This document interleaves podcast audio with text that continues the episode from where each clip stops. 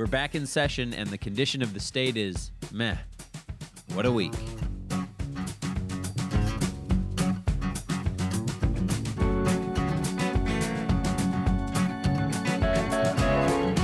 I'm Matt Sinovic, the Executive Director of Progress Iowa.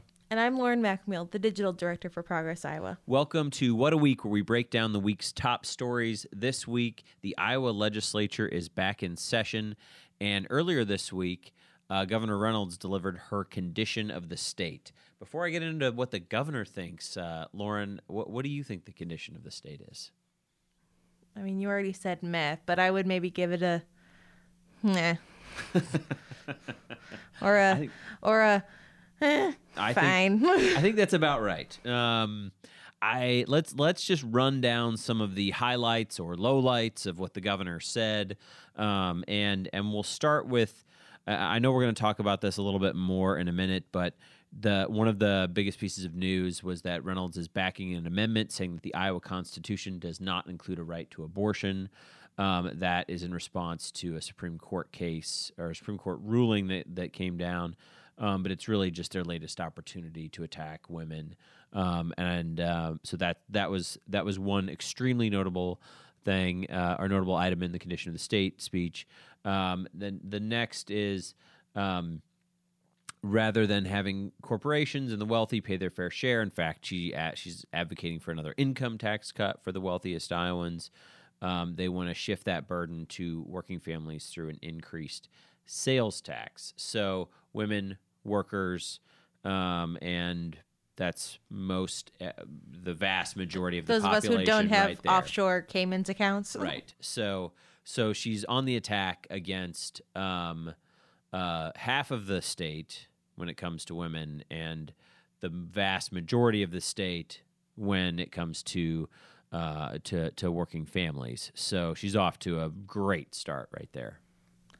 I mean, I would say more than half because like that doesn't even include like a lot of these statistics don't include like trans people and non-binary people who who can get pregnant too, who also deserve a right to abortion. But um yeah, I her her rhetoric all sounds nice and flowery about how we need to like have a bold vision for so that the the state of the state is strong in 2030 but like her bold vision which she laid out in her condition of the state is significantly cut income taxes create a sustainable funding source for the mental health system reduce the burden of property taxpayers and fund the national the natural resources and outdoor recreation trust and like three quarters of that actually no all of that is like tax based and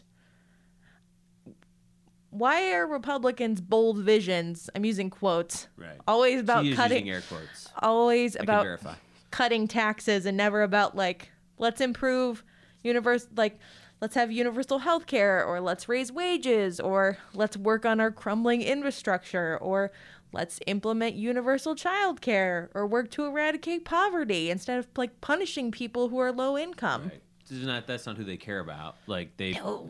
they want to give money to Amazon, Facebook, uh, or. A- Apple, Facebook, Google. Um, i'm sure a- any- amazon has asked right, and any company that can come in and um, and, and they they want to just give give the farm away and like literally give the give land away and and our tax base away. Um, and we've done polling on this. We've sh- we've asked people, we've asked Iowans, not not Lauren and I, but you know pollsters. you know you know where we stand Right. Um, but um, we've asked pollsters, or pollsters have asked them, Iowans on our behalf, about whether they would like to see uh, a tax cut of a few hundred dollars or invest more money in schools, roads, clean water.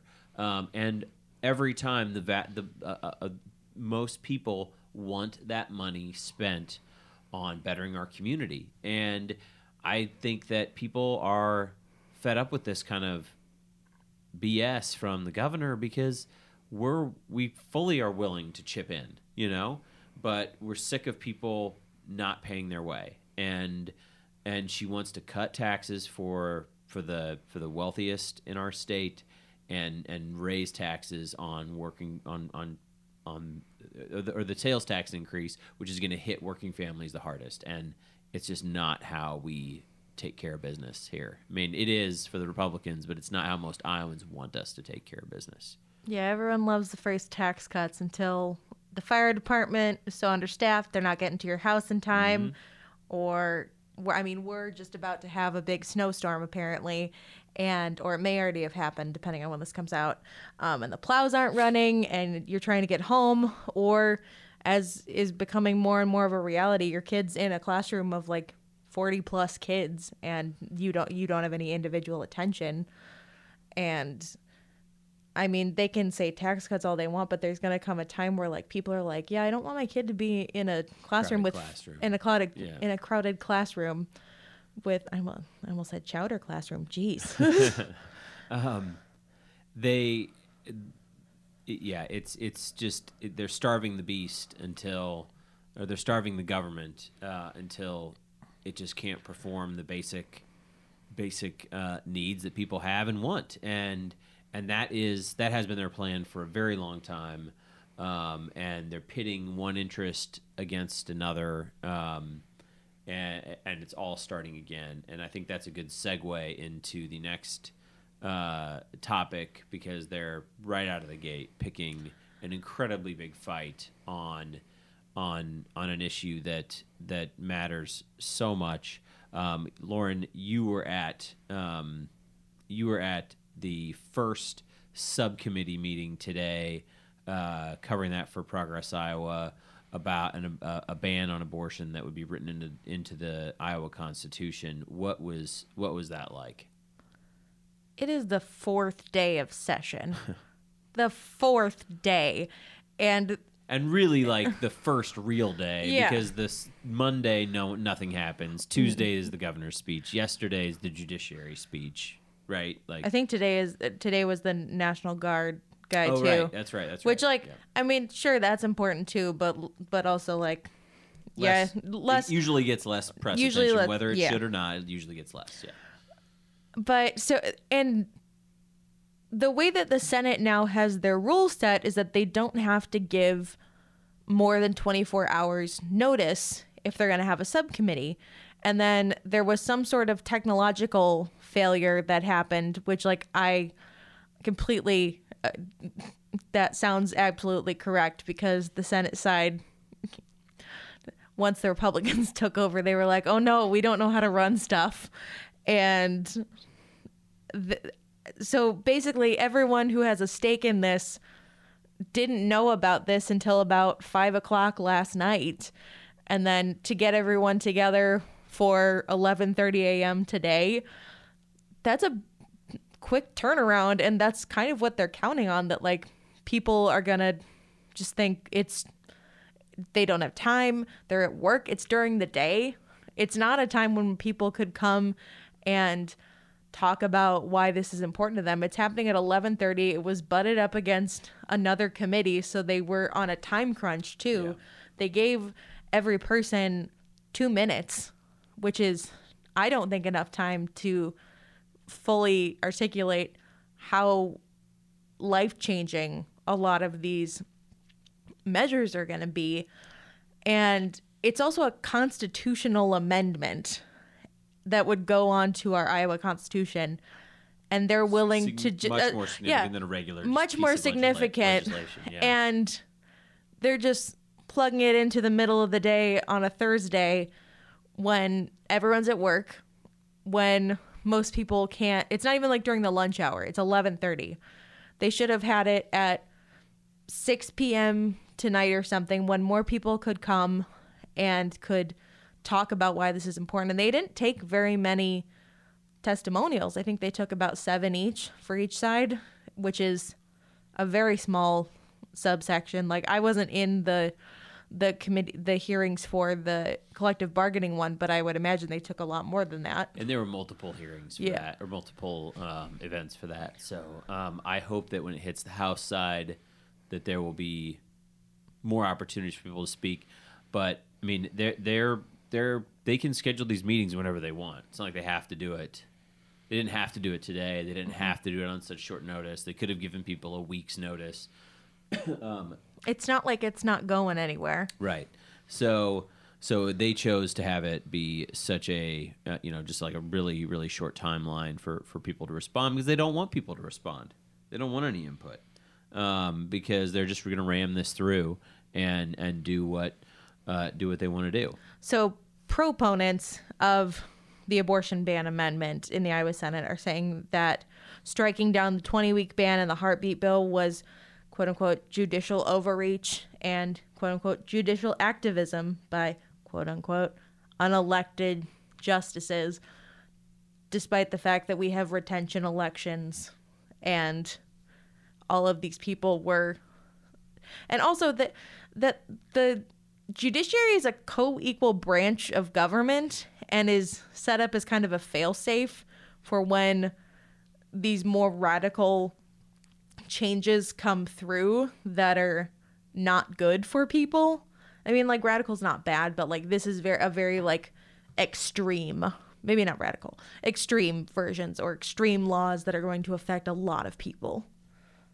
So they're mostly taking issue with the fact that the Iowa Supreme Court's interpretation of the Iowa Constitution in the in these abortion decisions is that the Iowa Constitution is a living document. And all these strict constructivists that think that we need to be so tethered to the original meaning of these documents, despite the fact that so the Iowa Constitution was ratified in 1857. It's been a while. N- none of us here were around then. Um, and so several things have happened since 1857, including, like, I don't know, the Civil War, the 13th Amendment, the 14th Amendment, the 19th Amendment, the Voting Rights Act, the Roe versus Wade decision, multiple medical advancements, lots of lots of things that are that have changed the world that there's no way that the people that wrote this could have expected that we would have Right. we would have these sort of things or i bet that we would still be discussing the same problems to be honest uh, senator jake chapman read a, read a passage from the 1857 code book iowa code book and uh, was talking about how um, they had it right in 1857 and uh, what I think is that Jake Chapman saw Little Women over Christmas and really didn't understand it. he thought these little Probably threatened by it. yeah, he's probably threatened in by some it, way. something like that. But uh, one of the quotes that I thought about with the interpretation of the Constitution as a living document is that um, a lot of the Iowa Supreme Court decisions have been kind of along the lines of like a court should not be influenced by the weather of the day, but inevitably be influenced by the climate of the era, which is an RBG quote. And I think a quote from a another law scholar. Um, but I mean, I think that's that's the whole ball game. It's that there's some people that don't want to change anything, and then there's some people that are like, "Look, the world has changed. Yeah, there's It's just- time to keep up with it." I mean, there's just no way that we can be always restricted by a document that was written, whatever, in 1857 or 17, you know, or, or almost 300 years ago. Like, you can't. You you have to have some sort of common sense updates, and and part of that is could be a constitutional amendment. Part of that is court decisions. You know, th- these things are these things evolve over time, and the needs of our community evolve over time, and it's really really disturbing to see someone like Senator Chapman and the folks who are who are pushing this twist every just just twist the constitution into something that could take rights away from people. And it's it's I, I hope that we stand up against I know people will stand up against it. Um, I I don't think it's going to make any difference in the Senate um, where there's such a vast Republican majority um, but it may make a difference in the House because some of these folks are um, really Scared for their seats. they should be scared for their seats um, with this vote. uh, they they should be and then and they should be scared of losing the majority with this, making such a a, a show of this, uh, or, or This making is- such a display on this vote. This, is, a very extreme Mm-hmm. thing. Like, number one, that they call themselves strict constructivists and they're literally trying to amend the Constitution. right. Does that not strike anyone else as like a little bit ironic? to quote the to quote the great Alanis Morissette, isn't it ironic? Yes. Never mind, continue. Progress Iowa will absolutely keep everyone updated about what's going on at the Capitol, whether it's this abortion amendment, whether it's the governor's horrible tax plan uh, that that that attacks working families. So subscribe to, uh, at progressiowa.org. We're sending out daily emails, uh, the Daily Dome. Lauren does a great job of tracking the legislature uh, Someone's with those. gotta do it. Um, that's right, and we appreciate it. And and listen to the Daily Dome podcast on the Potluck Network. Greg is is crushing it with that, and and the episodes Our are producer extraordinaire That's on the other side of the mic. yes. Um, so subscribe to that. Subscribe to What a Week. Give us a good rating, um, and and please follow along because it's all so critically important. What a Week is produced by Progress Iowa as part of the Potluck Media Network and would not be possible without grassroots supporters like you.